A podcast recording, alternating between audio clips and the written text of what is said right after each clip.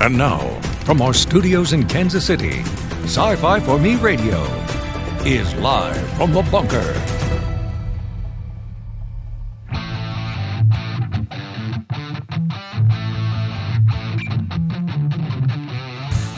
All right, ladies and gentlemen, it is time to rock and roll. It is Wednesday. We've survived at least half the week. Welcome, everyone. We are live from the bunker and we are broadcasting to both YouTube and Facebook. The comments and the chats are open. If you are not live with us, if you're Memorex, you can still leave us a comment and share your thoughts. You can send us an email live from the bunker at sci fi for me.com. And you can join us on all of the social media accounts. We're pretty much everywhere you are.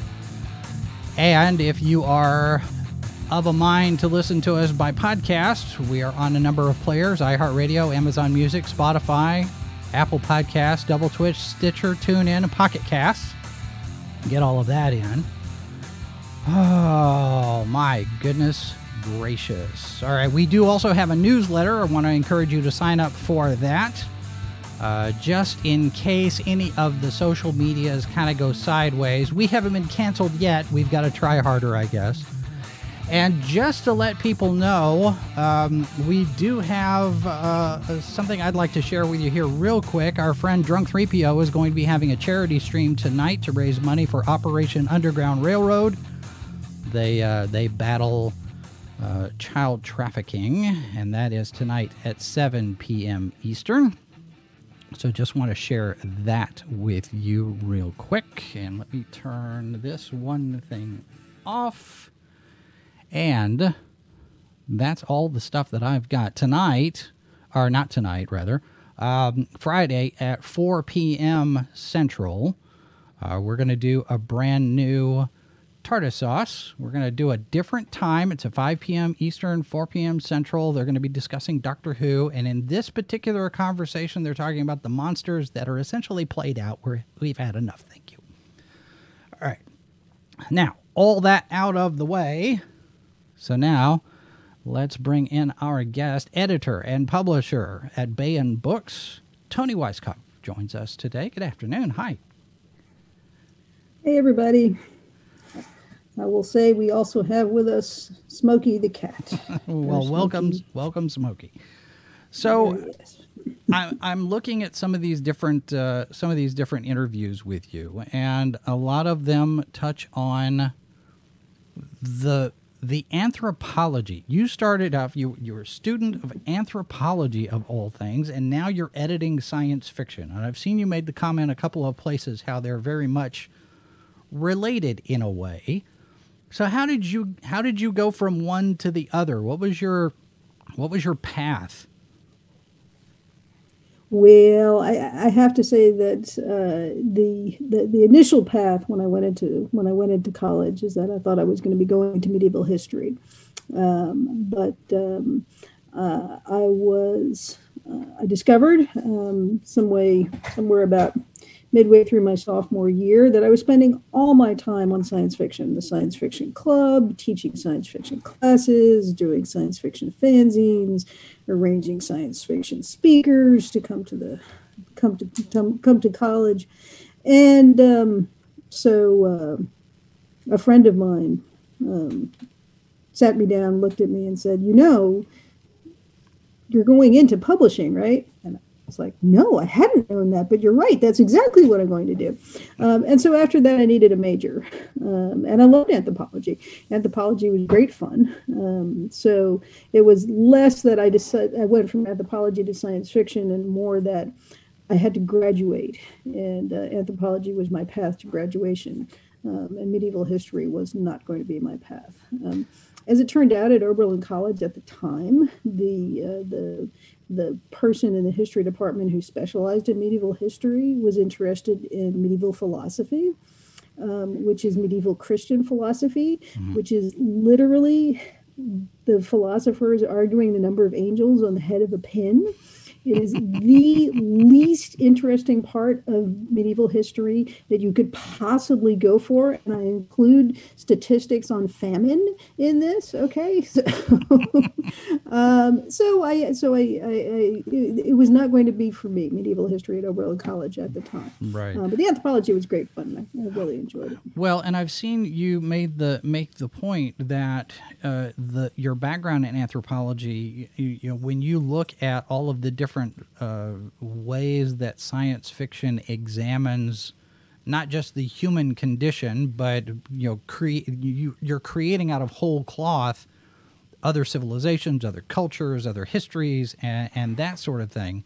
I never actually made that connection before when I was reading all of this. You know, that actually does make a certain amount of sense because you, Oh, yeah. in your world building, you have to, you know, it's all of those details. It's, it's, you know, how many, how many loads of laundry did they do in a day? You know, it's, it's that minutia that really adds depth into the world building and the believability. And, and it, bring, it brings to mind, you know, Anne McCaffrey's world building on Pern because you've got to Oh, yeah. you've got to create this entire culture with you know how did we how did we get from this point back here point A to point M where we are in our current history so it's it's a something probably worth looking at for a number of other people have you had conversations when you're editing other other authors books does this how much does this come up in conversation in terms of adding depth to the world building It, it does. It really does. Um, it- you know, anthropology does give you um, good cultural cultural anthropology, which is what I was studying.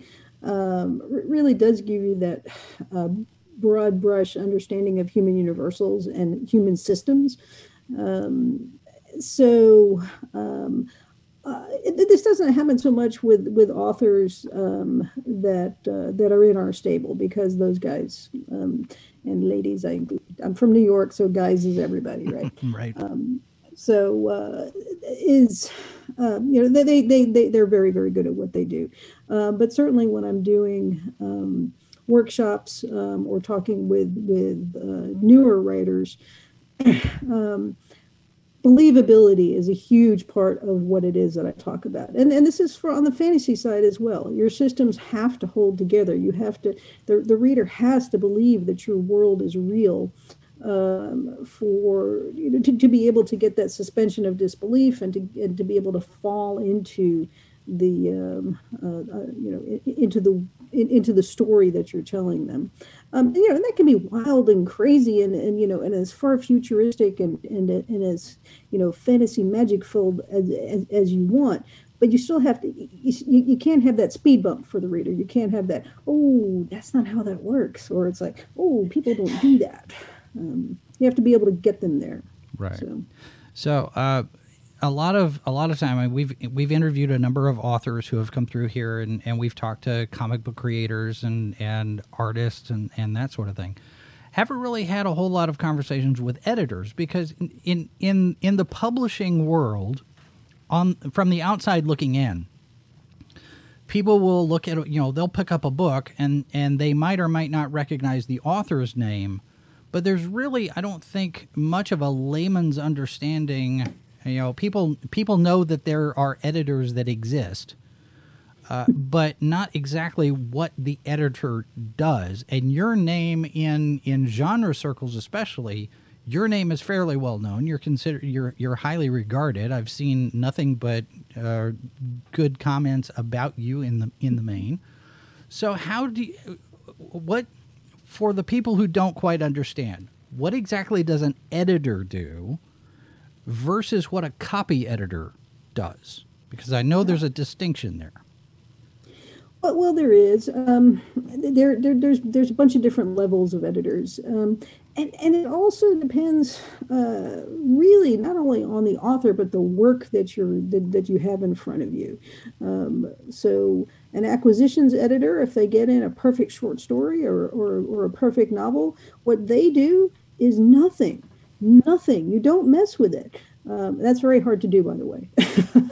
Right. Um, so. but uh, uh, so uh, you know a different author or different or different even work by by an author that you're familiar with might require um, something different. Um, sometimes it's a conversation um, just to get ideas flowing. Sometimes it's uh, uh, a conversation when an author is, um, you know, ha- has come to a bump in their road and they're not really sure which solution is best or which way to go or, wh- or what to concentrate on. Um, sometimes, um, sometimes the developing in the developmental editor uh, hat uh, is um, uh, comes after the story has been delivered. Um, and you, from your remove from the author, able to say, you know what, the pacing in the second chapter or the second section isn't quite fast enough, or or you rush through the the ending. That happens a lot. Um, you rush through the ending. The reader needs a little more there because this is a you know this is an important part. So we need we need to see more on the page. We know it was up here, yeah. but we're not seeing enough of it on the page. Um, so it, it, really, there's a lot of different things that a developmental editor can do. Um, a copy editor is in particular looking more for line to line sorts of um, issues. Um, things of gr- issues of grammar, of continuity, making sure that the gray cat who is annoying you by sitting right there, stepping on your laptop, is still a gray cat at the end of the interview, unless there's been some magic and it's okay that they're blue, right? Um, it could be a Heinlein magic, cat. We need to see the magic happen. That's right. Um, so, all right, sorry about that. I need to right. make sure that this is not the caregiver, and it's not. So, um, I, I have a um, my my daughter is with caregivers right now, so in case of emergency, I need to know that. So Got thank you, thank you, audience. So, and, and speaking of, we've got Sci-Fi Snob in the chat asking any suggestions for aspiring editors. So, if you've got somebody who wants to Yeah. become an acquisitions editor, for example, or a, or a, a, a main line editor, how would one go about doing that? Because that's not just, oh, I think I'm going to write a book today, and I just get in front of the keyboard and start going. Editors, you, you've Right. got to actually have an in somewhere, I would expect. You you, you do, and uh, be, because we are in a, uh charmingly interesting time, um, and uh, I like how you put that. things things have changed Yeah. uh, from when I got in the business. Um, there's a lot of uh, independent writers out there um, hiring independent editors. So you can, in fact, just set out your shingle and say, "Hey, I'm an editor." Um, but uh, but doing an internship um, with uh, with a larger publisher is a good way to go. Volunteering for um, uh, a semi-pro magazine to look at their slush pile is is another way to go, and also to test your tolerance um, for uh, for reading and to and to and to be able to test your taste um, to see if in fact what it is that you choose are things that other people also like. Um, so uh, internships are probably the best way to get started. Um, we at Baen do have an internship, and if you're in college, um, you can get college credit um, for uh, for unpaid internships. We also will buy you lunch um, and give you lots of free books. So um, that, that- that's our plug for Baen Books right there. So when you're when you're teaching somebody this, it it almost seems to me because in in in most industries, you've either got it or you don't.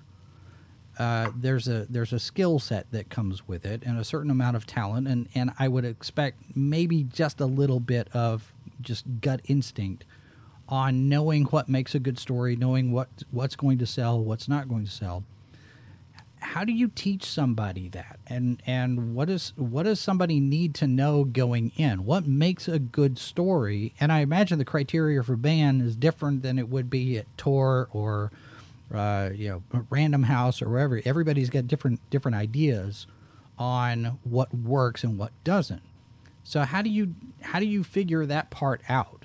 You know you you talk about you know developing a tolerance for reading and, and seeing if this is your thing but once you decide it's your thing, wh- where's that where's that nugget of knowledge that says, "Aha, this is going to be a best-selling book. This one is going to sell copies." And and I don't mean New York Times bestseller. I mean actually selling copies off the shelf and making money for the for the edit, for the publisher and the author. Well, I tell you what, if if if I had the uh, the exact formula for that, I, w- I would be bottling that up and selling it. Um, so uh, the, the answer is we that editing is um, is an apprenticeship kind of um, an education, mm-hmm. um, and you don't know um, until you've had the chance to acquire. Um, and uh, as with writers, when when writers are looking to sell to, to traditional publishers, they're going to look and see. They're going to go. They're going to go to their bookshelves. They're going to look on the, in, in the bookstores, and they're going to say, "All right, who publishes the kind of thing it is that I do?"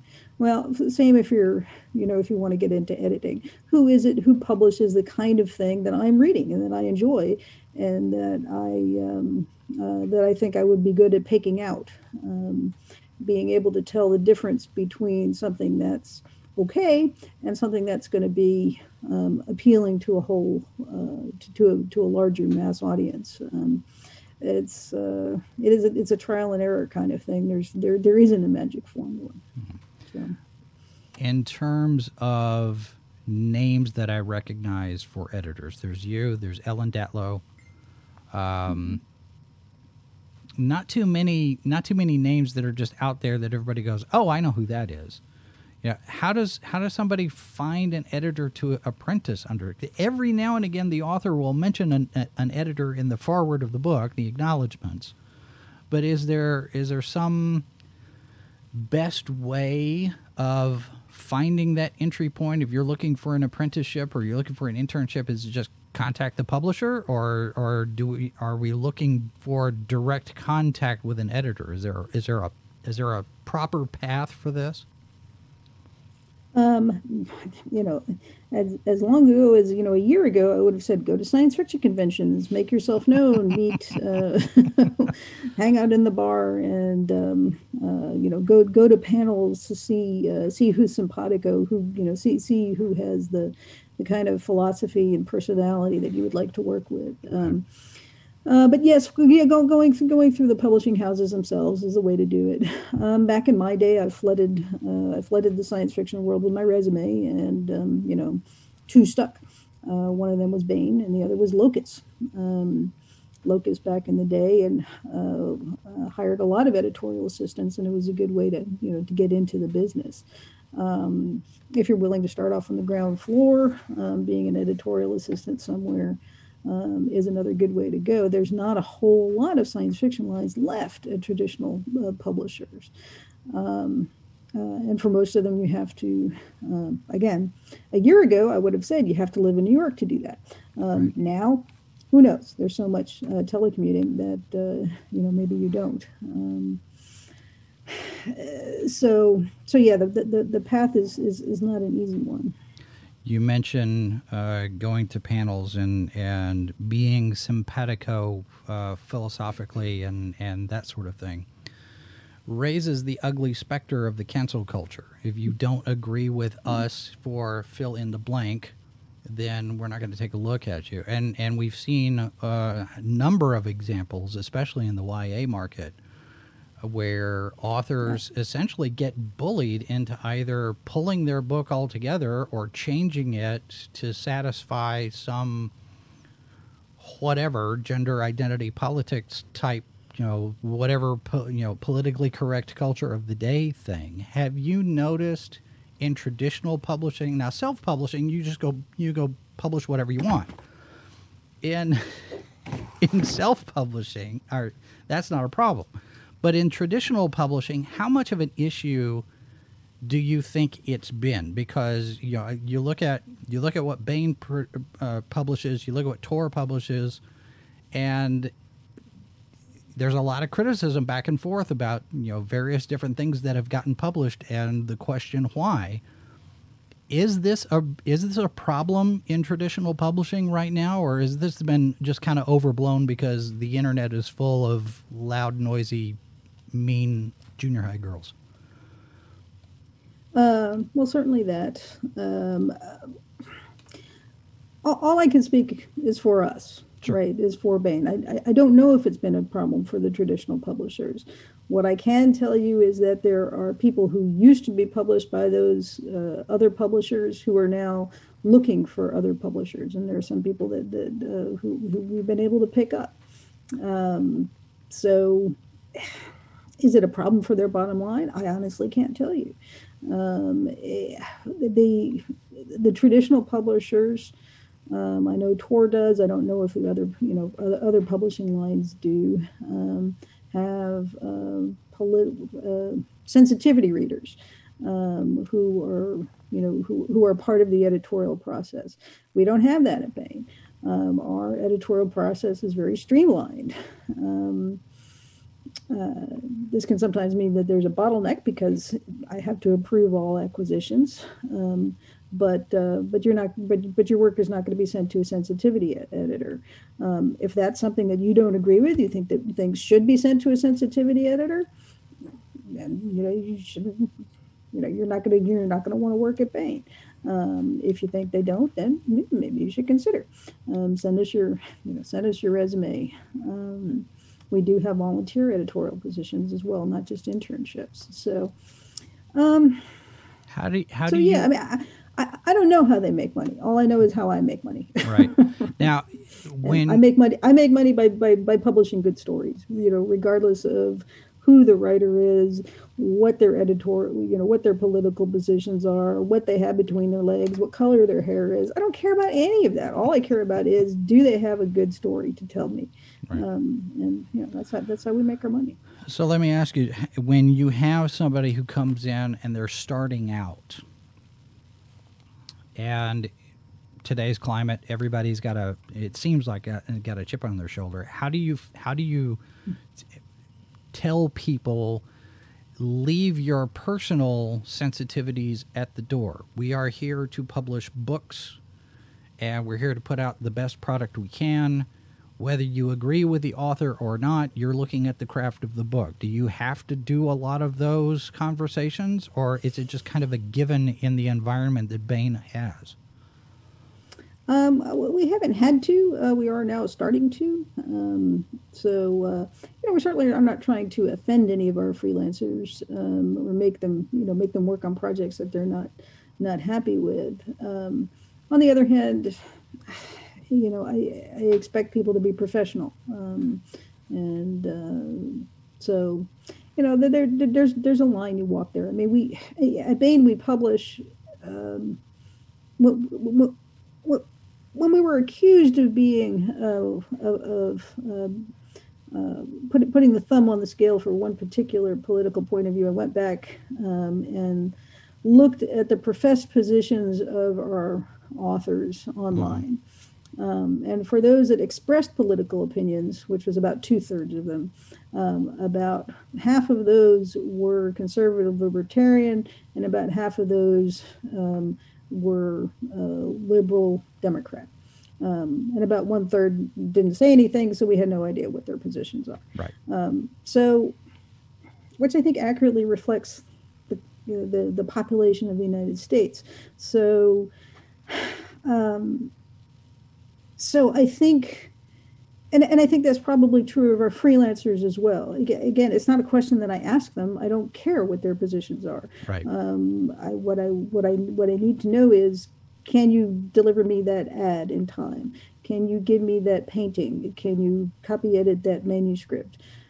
These are the things that I care about. Um, have so, you? Have so you, no, for for the most part, we haven't had that problem. Have you found that you've had to monitor your own filters?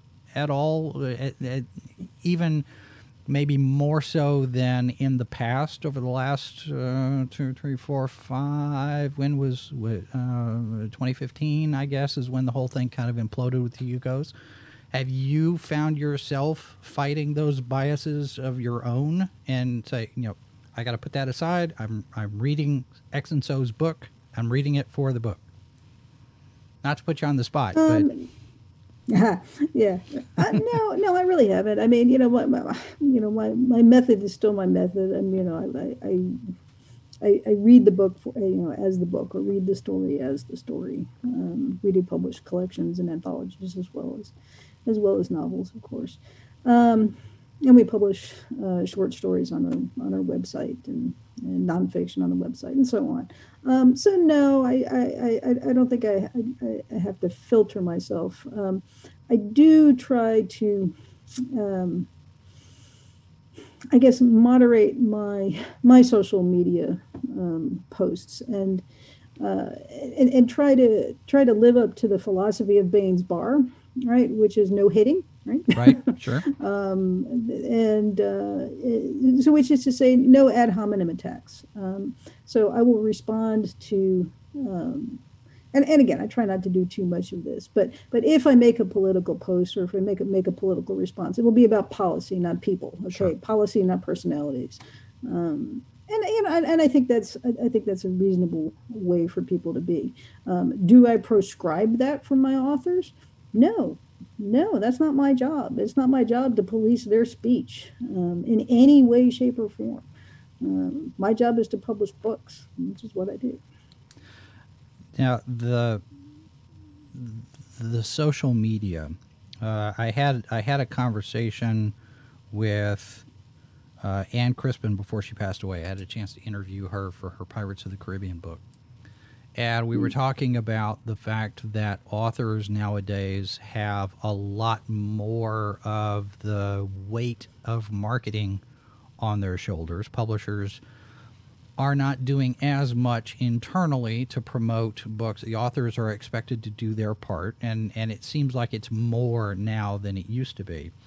But with social media being a part of that mix, how do you how do you separate? And I and I know every every author it's their own personal account, and you know they do whatever they want to with it, but when you have someone who is associated with a brand, whether it's Baen Books, Star Wars, Star Trek, Doctor Who, uh, Planned Parenthood, whoever, if you have mm-hmm. somebody that is that is so closely tied to a thing, how hard is it to separate the author from the work if the author is being a nasty person on social media. Doesn't that do harm to the sales for the publisher? Well, yeah, I mean, you have to remember that you know, unless we are talking some you know some huge franchise like Star Wars or Star Trek, um, we're talking teeny tiny populations, right? Um, so we're talking tempests and teacups for the most part. Um, the the science fiction community quote unquote, mm-hmm. um, is teeny tiny compared to the science fiction buying public. Okay. Um, so that whatever kinds of upsets there are um, in the community, eh, the, the, the, bottom, the, the, you know, the, the effect on the bottom line is um, not nearly the effect that the people in the community think it is. Yeah. Um, so, so there's that. Uh, but in general, do I do I think it's a good idea to be um, unprofessional online? Yeah, yeah, I do. Um, you know, being a professional jerk. Um, you know, people have made a you know people have made a career out of it. Harlan Ellison was one. Um, who you know who was really really good at invective. Um, he was not really really good at meeting deadlines or um, uh, working with with publishers. You know, yeah. He, he did what he did. He he he, he did him. He did him. um, and and I think that's basically what it comes down to is that you have you as the reader, you as the author, you as the person who is posting on social media have to decide for yourself what it is that you're comfortable with. Um, so you mentioned the I mean, that's that that, that, that, that's a level of personal responsibility that um, you know we think Baen readers are prepared for. You mentioned the science fiction community getting uh, being smaller. Um, do you think that it's shrinking? Do you have do you have any indications that not and I have to make the distinction because you have the people who go watch science fiction movies or they go watch the Star Wars movies, they watch the, you know, they watch The Mandalorian. They're not reading the books, they're not picking up the comic books. And when we were at Worldcon in 2016, when it was here in Kansas City, one of the things that we'd noticed was the the demographics of who was attending that. And it raises the question because I keep seeing the people who are interacting in various different groups and factions and whatnot. Are fans aging out? Are are we are we getting to a point of diminishing returns where the people who are actually paying attention to published science fiction are getting older? And how are we how are we bringing in new blood? Have have there been any discussions at baen about how to attract younger readers? Um I, again that's sort of a, a, a strange demographic thing that I, uh, I don't understand um, people making these distinctions. I've, I've never, I, have never been, you know, I, I identified um, or you know dealt with just single cohorts. Right. I've, I've always, you know, talked to people who are much older than me. I talked to people who are much younger than me, um, and and I don't think caring about a great story is anything that falls into a particular demographic. Um, now, the science fiction community, if we're talking science fiction conventions and clubs and fanzines, um, right. and and that that particular mode of being social, yeah, I think that probably is aging out. That said, um, the more things change, the more they stay the same, right? It, it's while traditional conventions and clubs and so on may be getting very old, um, if you go to a Dragon Con or if you go to um, uh, some of the comic cons, uh, those or anime conventions, those things are huge. You know, tens of thousands of people. Um, they're inclusive and uh, they're as demographically broad by any stripe as you you, you could uh, you could want to paint it. Um, and uh, um, and and and they're very active. So you know, uh, are, are, fans changing in the way that they interact with each other? Yes, yeah, they they, they are, um, but that's not necessarily a bad thing. Are so, are the um, Comic Cons? And do benef- our books appeal to a broad broad demogra- demographic? I think I think they do, but if they don't, I also don't care. well, are the Comic Cons benefiting from the Hollywood aspect of things, do you think, though? Because there are a lot of people there that are there to see Stephen Amell or Cary Elwes or Ming Na Wen. And the authors in, in their area might or might not get a whole lot of traffic. And it, it has me wondering if, if we might need to maybe not necessarily need to get back to doing just literary comic uh, conventions, but there has been some discussion about doing that kind of thing. I mean, New York Comic Con has split, so you you have the you have the media con and you have the literary con. Do we need to be hmm. making that distinction in conventions? Do you think, or is that overkill?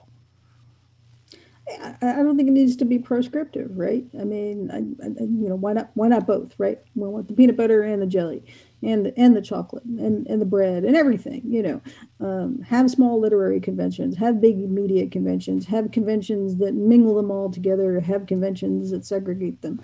Um, there, there, there, there's no need to there's no need to tell people how to do these things. Yeah. It's supposed to be fun, right? It's supposed to be fun um, you know, getting together, talking about science fiction. Science fiction is supposed to be cool. Um, so uh, let, let, let people have fun however they're going to have fun. I don't know. I think your expectations a little bit high there, Toni. It's just, I mean, we're supposed to be fighting about everything, right? I mean, that's that's that's how this is supposed to go now well, you know, fighting fighting is fun too, right? You know, in, in, intellectual fighting is fun. You know, deciding, you know, which, you know, what what what your favorite Larry Correia series is good. You know, is fun. It's like, you know, it's got to be Grimnoir. No, yeah. it's Monster Hunter International. No, it's the, you know, it's it's the fantasies. Um, or your favorite David Weber. It's like, oh, it's got to be Honor Harrington. Well, Path of the Fury is awesome too. Yes, it is, um, and that's the right answer. But you know, it. but so so you know, fighting on that that level, you know. Um, yeah. You know, Daleks versus uh, what is it? The the Weeping Angels, right? Right. I hope right. that's on your list of things that we don't need to see anymore. But it actually, it actually so was one of those know, that, things. That yes. kind of that kind of fighting is awesome. We should have that kind of fighting. Well, and Greg um, Greg Cox made the point one time that th- that kind of of debate and discussion has been going on in science fiction since the 30s. I mean, you had your true fans and you had your you know all of the different factions various different times in in history, but it feels like now the battle lines are a little bit different in terms of you know like what we were talking about earlier with the cancel culture and stuff and and i and i i i, I commiserate to myself how we get back to let's debate Star Wars versus Star Trek as opposed to if you don't like the Last Jedi, you're a racist. I mean, it just. I would I would much rather debate Daleks versus Cybermen versus Cylons versus Klingons as opposed to well, you're not allowed because X. Well, I, and, and, the answer is back in the 30s, there were there, there, was the exact same political divide was was already present, right? Mm-hmm. And it was present in fandom. Um, it was present in 39 at the at the you know, the Worldcon in New York with Sam Moskowitz and uh, on one side and and uh, Fred Pohl on the other, um, and uh, that at that time was resolved in a way um, that uh, that worked for fandom um, we're not seeing we're, we're not seeing that resolution in, in, in science fiction fandom anymore. Right. And that's partly because science fi- fiction fandom is more than just a few hundred people, right? Sure. um, that's what it was back then. I mean, you knew everybody. You could know everybody. You could visit everybody. There was some abuse of that, right? Um, I forget what his name was, but but there was a fan who would you know just invite himself over and, and stay and you know, like steal your shit. Um, you know that you know there were abuses. The the fact that everybody knew everybody. Yeah. Um, but um, has has the we are much much bigger. Yeah, has the immediacy of sh- social media exacerbated that? Do you think? Because back in the back in those days, you either debated something in person or you mm-hmm. did it in the fanzines or you did it by mail. I mean, you had there was time between shots fired versus you know return fire, and and nowadays it's right now. There's yeah, no there's no cooling yeah, off period. There's I, no I time think, to I think that's think. certainly some of it. Um, I think the swarming um, aspect um, mm. is, is, also part of it. Um, the immediacy of uh, uh of that um, and and the fact that uh, um, you know you're not necessarily going to meet this person in real life right yep. so you are your online persona when these are things that you would absolutely not do if you're about to get a pop in the face um, you know or someone was going to shun you and not invite you to lunch um, or something because because you were just mean to them online. Um, Although yeah. it, it yeah, does, it just, yeah, it, does, does seem to be things. yeah, but it does seem to be impacting whether or not somebody gets invited to be a guest of honor as as as, uh, as an example, or you know we're going to be we're going to be putting this panel together on this particular subject. Well, I'm not going to be on it if so and so's on it. Now, I imagine some of that has been going on since all the way back in the day. Yes, but only now the feuds are a little bit more public. It seems. Um, in terms of competition, let me let me kind of pivot a little bit because we mentioned Tor and and Baen's out there. You've got you've got Ballantine, Del Rey, you've got Random House. There there aren't that many imprints anymore that are publishing just straight science fiction. Orbit books. Does does the the fewer number of them uh, mean that are, are are you all kind of getting along? Or is you know is this knives out? Are are you all looking at each other as the, the distinguished competition? Or are they enemies at the gate? How do, how do you perceive each other in terms of the competitive businesses? Not individual personalities but you know because i imagine that there's a whole there's a whole slew of people that would be you know neener neener to each other but in terms of the in terms of the businesses themselves, how they approach each other, how they how they market. Is there is there a a particular way of going about that? Well, I, I, I think you'd be surprised that it's actually the opposite. Is that is that mostly, um, uh, you know, the, the, the editors in science fiction are, are all fairly collegial and um, with some notable exceptions. Um, but but the but the rest of us are you know you know we'll we'll raise a glass together if we meet in real life. Um, but the um, but in terms of business strategies, um, again, you know, I can't I can't speak for anybody else. Sure. Um, I can just say that you know we at Baen do what we do. That's what we've done. Um, we've been doing it for nearly 40 years now. Um, we publish a particular kind of story experience that that you that you get at Baen, and and readers um, who fall into our logo know that they will get a consistent experience. You may not like every author that we do, but we're not gonna we're not gonna shock you. Um, uh, with, uh, with with something that you're you're not going to expect. Um, that that and again you know that story experience can be in in you know almost any genre that that, that is fantasy or science fiction um, from time travel to alternate history to space opera to urban fantasy to epic fantasy um, it's it, it, doesn't have to do with genre it has to do with um, the quality of the experience um, so that's what we do that's what we focus on that's how we market um, I can't, can't really speak to how the other guys do it. No. Um, don't really know. Don't care. we do what we do. But you're also not sitting there going, "Hey, we're better than Tor" or, or anything like that. Mm-hmm. It's just you know. Again, we we do what we do. Yeah. Um, you know, it's it, it's it's a big pie. You know, science fiction is you know the potential audience for science fiction is huge. Um, so you know, there's no reason why we can't do what we do, and they do what they do, and and and Del Rey does what Del Rey does, and the Star Wars novels do what the Star Wars novels do, and have all of that, you know, be yeah. you know happen in, in perfectly, uh, you know, collegial harmony. Uh, Sci-Fi Snob in the chat, uh, he says, "I hear Baen and Tor get together once a month in the back alleys of New York to settle their differences with a no holds barred gang fight." but we don't you talk about those. If, right? if, that were true, there would be nobody alive over there. You know that. Yeah. Well, now is I I had I had a question on on that because the it, not not from the standpoint of the marketing, but the philosophy of of Baen, the the publishing philosophy. You mentioned we've done it the way we've always done it. How how much of a challenge is it to maintain that mandate after all these years? When you took over as publisher, what was there a significant amount of pressure to keep things just so, or it just is a natural? We're just going to keep doing the way we're doing. Do you have pressure from the outside to do things differently at any time? Uh, not really. Uh, you know, when when when Jim was alive, I was his executive editor. Um, so, um, you know, I, I, came into the business at Baen Books. Um, but you know, when I arrived at Baen Books, my my taste was already um, fully formed, um, and it jibed really really well with Jim's. So.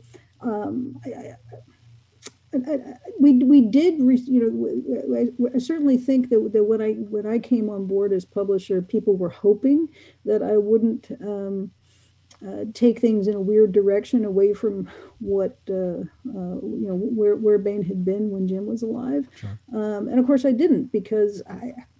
I liked the stuff that he was publishing, and and and you know, as executive editor, I was responsible for a lot of it myself. So um, so yeah, it's there. There definitely was um, uh, feedback, shall we say, feedback from uh, from our readers that said, "We like what Baen is doing. Please don't change that." Um, um, and I didn't. Um, so um, so so we've had that continuity of editorial vision um, uh, the entire uh, you know the entire time Baen has been in existence. So you mentioned David Weber earlier. It uh, it mm-hmm. it gives me an opportunity here to say when is the next Honor Harrington book coming in? Ah, well, the that's, the that's next mine. Honor verse book is um, uh, is going to be uh, uh, in the Call to series. Um, no, that's not true. That's not true. The next one will be uh, his collaboration with Eric Flint. Um, called what the hell was it? It used to be called The Face of Evil, and um, now it's called something else. Now this is the one on the this is this is part of the torch line. Yes. Okay. Yes, it is. So we're t- we're taking the story beyond the uh, the last Honor Harrington novel. So we are now taking the fight to the slavers, and that's that's going to be really really exciting. I'm really so, looking forward to that um, one. Yeah, so. excited about that, and that is I think in uh, not. I think it's I think it's fall fall of fall of twenty one. And and David's got uh, the new one, the new vampire one with Chris Kennedy that has yes, just come out. That's from that's from that other publisher. Other, so. other publisher. Okay. so what else? No, is, it's good. It's good too. What else is coming out soon? What else are you working on in house? What what can you tell us about? Well, um, uh, you know, we published last year uh, Jerry Pournelle's last book, Mamelukes, um, and uh, yeah, um, I just wanted, you know, it came out in the middle of the COVID season when, you know, people were hunkering down and not All going right. into bookstores. Um, but this one is really, really, really good. So, um, you know, I'm going to say if you missed this Mamelukes, then you should you should go be seeking it out because um, it is a great piece of, planet. you know, it's a planet story. It's military science fiction. It's Jerry's last solo novel, um, and uh, it, it's great. Um, uh, same same thing for um, uh, Starborn and Godsons, which was the the last of Jerry's collaborations with Larry Niven and Stephen Barnes um, in the Legacy of Heorot series. So uh, also a great novel came out in April last year. Um, this one um, also um, is really neat. Uh, yeah, Gunrunner um, by Larry Correia and that way, yeah, that way and uh, and John Brown. So um, you can see it's got the shiny foil cover on it. Um, and uh, it, this is Larry Correia stepping out and writing a science fiction novel. He's, he's, he's, done science fiction short stories before, but this is a whole novel length one. Um, so, uh, sort of shades of Andre Norton, shades of Anne McCaffrey, um, but with maybe more guns, so, um. well, with with Larry's stuff, you could always expect more guns, right? Indeed, mean, indeed, yes. have, have you had to field a lot of uh, complaints about Larry? I mean, he's he's one of the more outspoken ones out on social media. You talk about that. Um, mm-hmm. I don't imagine that it creates a problem, but have there ever been conversations with any authors and say, hey, maybe maybe dial it back just a little bit? Or do you y'all just completely stay out of it? You you do you, and we'll just publish the book. I, I am not going to comment. Okay. okay. Instead, Fair enough. I'm going to talk about more other books. Yes. So we'll Tim that. Powers. Tim Powers, who is not on, who is hardly on social media at all. Yeah. Um, we're doing his uh, we're doing his urban fantasies now. So uh, oh, okay. Uh, we, we we put out his uh, collected short fiction uh, a couple of years ago, um, and he's he's doing great stuff for us. Um, Tim is uh, he, he, had a long um, and checkered career with with well not checkered but storied career let's put it that way. Um, puts out great great book after great book um, and um, is one of our our finest living fantasy writers. Um, and so we're we're really happy to be publishing him. Um, you know, yeah, yeah, people you know writer, writers on social media you know they're they're going to be on social media. You, yeah. you were talking about um, uh, back. You made a comment how publishers expect writers to to do their share in terms of in, in terms of marketing. Um, and at Baen, we do a lot of marketing. Yeah. Um, a lot, a lot, a lot. Um, we're on all the social media platforms, uh, but we also do marketing to uh, to the trade. Um, so we market directly to bookstores. We market directly to libraries, um, and of course, you know, we have a website where we market directly to consumers. Um, we don't require our writers to be marketers as well. The ones who enjoy it for you know for those for those for whom it's fun great you know have at it do you. Yeah. um, but if that's not something that you enjoy we, we, we don't expect it and we don't want you to do something you're not um, you're, you're, not having fun with. Um, we would much rather you just sat down wrote the next book um, and have that be your your your marketing contribution um, how much so that is, is, a different attitude from a lot of a lot of publishers these days. Right. How much has the pandemic affected the the, the press junket aspects of getting getting the word out about books? Because you know we'll get emails from PR companies. You know this author or this you know this person is available for interviews, and we're doing a lot of them online, like we're doing this one. Yeah. Is online a permanent part of the mix now in terms of both publicity and maybe conventions? I mean, uh, we've I've talked to a number of people talking about, you know, there are going to be people once things open back up, there are going to be people that are not going to want to go to conventions immediately. There's going to have to be some kind of virtual track. Does does it make sense that in the in the publicity and promotions aspects of things, virtual and online, this this kind of interaction is just going to be a permanent part of the mix now? Yeah, I think so. Um, you know, it's it's again, it's it's one of those if if you have the capability, and we all do now, right? Um, everybody's got their headsets and their cameras. Um, you know, we, we know we know how to do uh, teleconferencing, and, and and there's no particular reason not to, right? Um, so if if you can extend your reach and give something that the consumer the, wants, then why not? Um, so yeah, we, we we are all all, all going to go hybrid. Um, but uh, but right now the bookstores have not opened up yet to uh, to signings. We've tried. We want to send authors out, um, but the bookstores are not comfortable with it yet. Yeah. So. in all of this, in in the lockdown and and learning to adjust and making those making those changes, have have you had any insights about Toni Weisskopf in in the approach to how you're doing things? Have you have you has anything changed for you in terms of how you look at the job you do? Well, I I, uh, I, I was recently at a, a small in-person convention, and I realized I was cussing a lot more than I usually do, and and you know I cuss a lot anyway, um, but uh, but not being around people that much. It, it made me realize I, I, really have to watch watch myself. I'm very proud that I haven't done much of that here. Uh, um, but, but but other than that, um, no. I mean, you know, what, what, my job is to sit down and read books, right? um, and figure out which books are the ones that we should publish. Um, and uh, you know that that's that's the heart of what it is that I do. That's the heart of what it is we do at Baen. We say these are books you guys are going to like, right. um, and uh, and the, the, the pandemic hasn't hasn't really changed them. Now, if I'm a new author, uh, you know, I've I've self published. I I think I've got what it takes. I'm to go approach Baen what kind of stories are you looking for? I mean, are, are you guys open for submissions at this point right now? And if so, what kind of stories do you want to have? Are you, do you have some that you're not getting enough submissions in a particular type of story? What are you What are you looking for right now? Um, we uh, we are open to submission. Um, you don't have to have an agent um, to submit to Baen Books. Um, we do have a uh, we do have an online submission uh, process. Um, it is not particularly easy. It's not particularly hard, but um, it is a test. so if you can figure it out, all, all to the good. Uh, but just go to baen.com and and, uh, and and look for the uh, FAQs and you'll you you will find it there.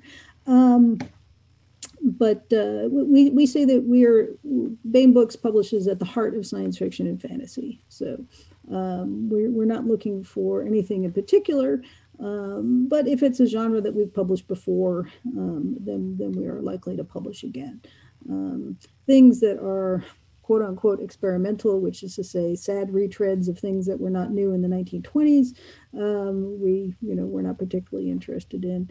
Um, but uh, if you're the next Zelazny, if you're the next Sturgeon, if you're the next Heinlein, um, if you're the next Bujold or McCaffrey or Norton or um, uh, you know anybody and you know like that, yes, we want to hear from you. Absolutely, yeah. and that's and that's both Heinlein early early career and Heinlein late career, right? well, I think Heinlein late career is sort of one of a kind. Although I, you know, I, I got to say, the older I get, the more I get older Heinlein. So right. I, I, I, still don't know about the, the number of the beast necessarily. But The Cat Who Walks the Walls, I hated when I first read it when I was a young woman. And now, when I reread it, uh, you know, a few years ago, I was like, oh, huh, yeah, all right, maybe, maybe, maybe. Has that? Have you noticed a change in in in what you see as being a good sellable story? Then, as you've gotten older, as you've done this more, have have your tastes changed in terms of what you want to publish? I, I, I don't think so. No, um, I, I, I, try to avoid being jaded. I try to avoid being um, too sophisticated um, for, uh, for, for a general audience. Um, I think I do have less patience with things that are not original, uh, mm-hmm. but I try to. Um, I, I, I, I try to err on the side of listening to what the author has to say. Um, and and and you know if the author you know there's nothing new under the sun right that's in the bible okay right. solomon i think king solomon right this is the old testament this is you know the, the, humans humans are humans. We go back to anthropology right? We bring it back full circle. There's there's human universals right? It's how you do it.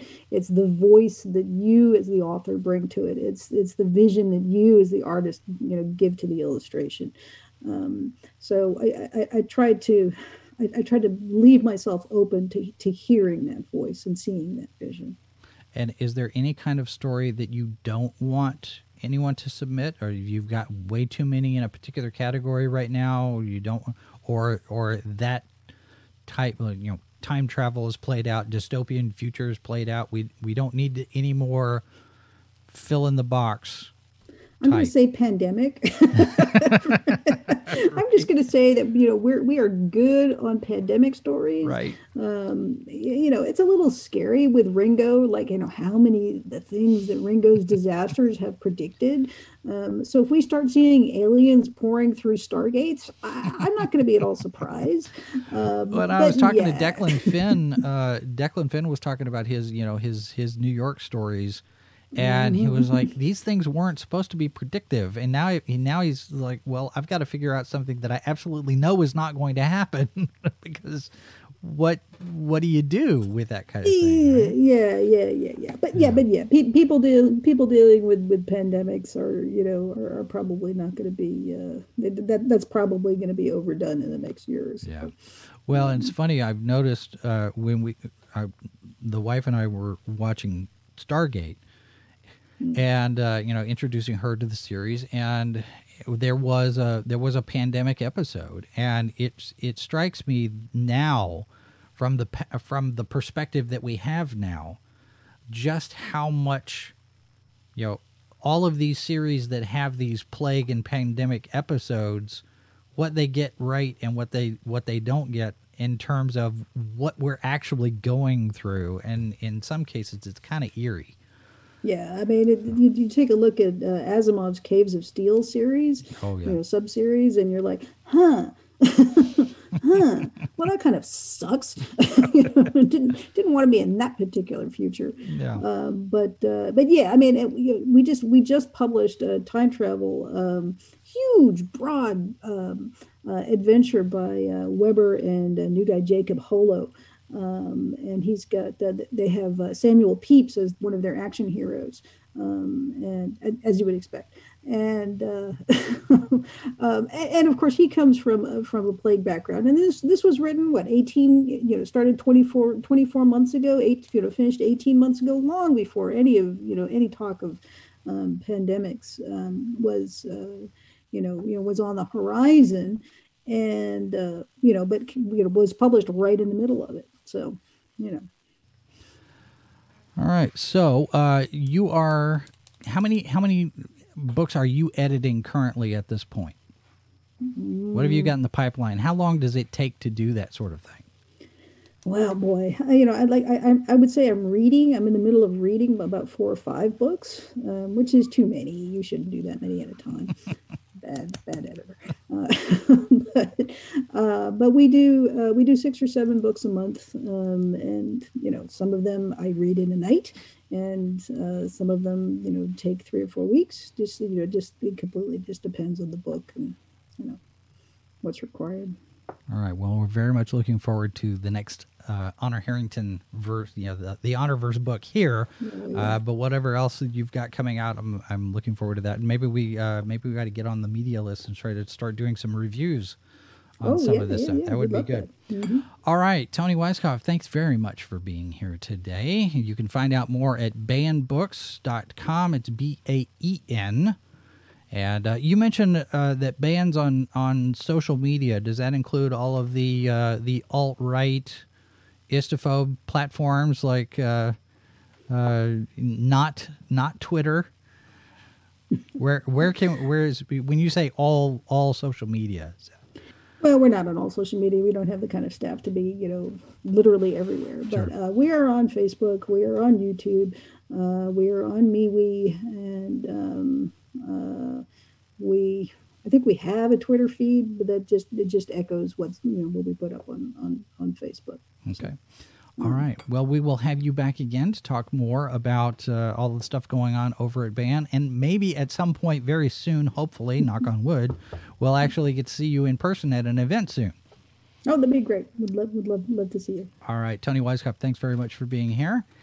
And thank all of you for being here and being in the chat. And uh, if you've got uh, comments or questions or any kind of suggestion for guests or topics, uh, you can leave us a comment or send us an email live from the bunker at sci-fi4me.com. Don't forget, tomorrow is our first fairy piece session with SB the Every Fairy.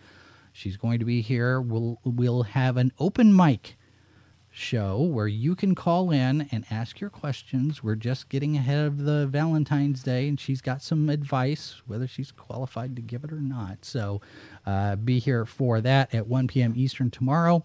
And then Tartar Sauce on Friday at 5 p.m. Eastern. And remember, there are four lights. Thanks very much for being here, everyone. This has been a presentation of Sci Fi for Me Radio. Copyright 2021 by Flaming Dog Media, LLC. All rights reserved. No portion of this program may be retransmitted without the express written consent of Flaming Dog Media.